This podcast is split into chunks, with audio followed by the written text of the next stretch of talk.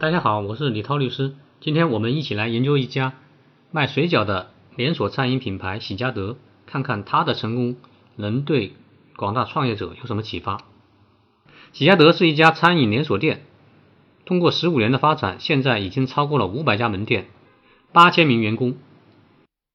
大家知道，餐饮连锁店在出名之后，往往选择在全国各地开分店。但是这是有风险的，最大的风险就是口味问题，因为不同地域的人们对于口味的差别是非常大的。比如粤菜偏甜，湘菜偏辣。对于很多餐饮连锁品牌，把一个品牌在短时间内辐射到全国，往往就会因为品质控制问题、还有管理问题、还有供应链等问题，来影响连锁店面的发展，影响品牌的口碑。喜家德在这方面。也曾经遇到困难，后来他们把开店的战略聚焦化，以直营店为主，而且重点在黑龙江、辽宁、山东这三个地方重点推进，加强了产品的品控和店面的经营，在销售额上面取得了大幅度的增长。最值得一提的是喜家德的产品控制，喜家德所有的门店只有五种产品，也就是五种不同口味的水饺。很多饺子馆会出现高达几十种的饺子产品，会根据馅料做法的不同来进行区分。比如说韭菜馅的、白菜馅的、芹菜馅的，还有煎饺、水饺、蒸饺。为什么喜家德只专注做五种水饺？这是因为他们尤其注重翻台率。如果把饺子的种类做得很丰富，那么无疑会让客户产生一种选择困难症。不知道自己想吃哪个产品，增加了点单的时间成本，这样无疑会降低翻台率。这就是为什么像麦当劳、肯德基这样的快餐店，他们的产品往往是比较精简的重要原因。所以喜家德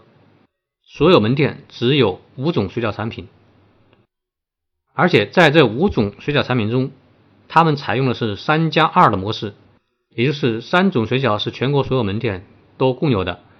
有两种水饺是根据所在城市的不同和季节的不同而改变的。比如说，在山东的门店会用白菜馅的水饺，而在北京的门店会用茴香馅的水饺。一方面保证了产品的固定性，不会对供应链造成巨大的压力；另一方面，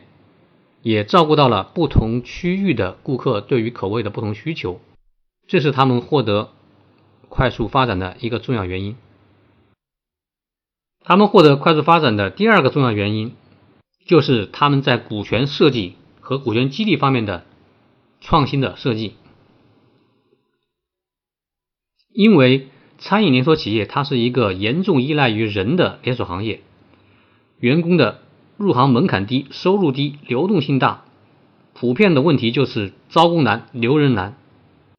因此，餐饮连锁企业只有解决了人才问题，才能够做到快速的连锁扩张。喜家德水饺用的是一种三五八的模式。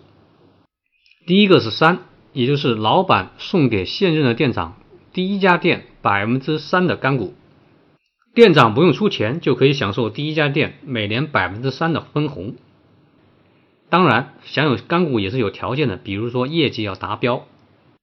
这第一个三，老板是用送的方式，因为餐饮行业员工的普遍薪水不高，对于股权的认知更不高，员工还没挣到钱就让他出钱买股权，这样是行不通的。三五八里面第二个五，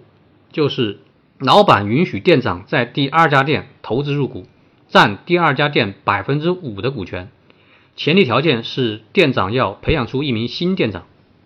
也就是老店长培养出一名合格的新店长以后，由新店长来接管第一家店，来担任第一家店的店长。老店长跟着老板去开第二家新店，担任第二家店的店长。新店长刚刚培养出来，虽然经验还不丰富，但是第一家店在老店长的培养下已经成熟，可以放心的交给新店长。老店长他有丰富的经验，他来负责第二家新店的设立和经营。老板允许老店长在第二家店投资入股，花钱入股，占百分之五的股权，这是老板对于老店长培养新店长的认同和奖励。老店长在第二家店要花钱买百分之五的股份，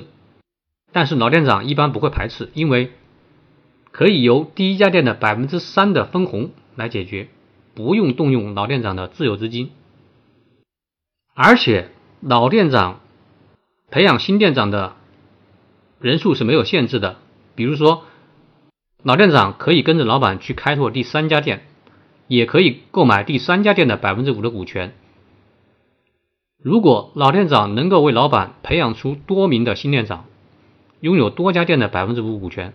那么老店长所持有的股权和分红就非常可观了。三五八，最后一个是八，老店长允许店长在培养五个新店长以后，在第六家店投资入股百分之八。培养的新店长越多。那么老店长拿到的分红比例就越高，是一种超额奖励制度。还有一个是十，也就是老店长培养出十个新店长以后，从分到的钱里面拿出百分之十来购买总公司的股权。通过上面的三五八模式，第一个三，使老店长关心自己经营的第一家店的业绩。有效的激励了店长。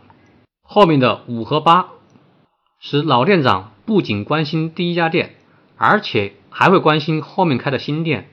开的新店越多，老店长培养的新店长越多，那么老店长拿到的分红就越多。这样，把老店长的个人利益和一个区域内多家新店的利益，还有整个公司的利益全部串联了起来，形成了一个利益的共同体。老店长不仅自己愿意干，而且愿意培养新人一起干，形成了一个上下同欲的良好局面，解决了餐饮连锁企业关键人才流失的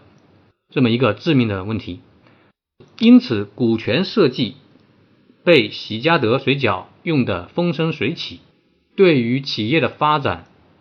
起到了关键性的作用。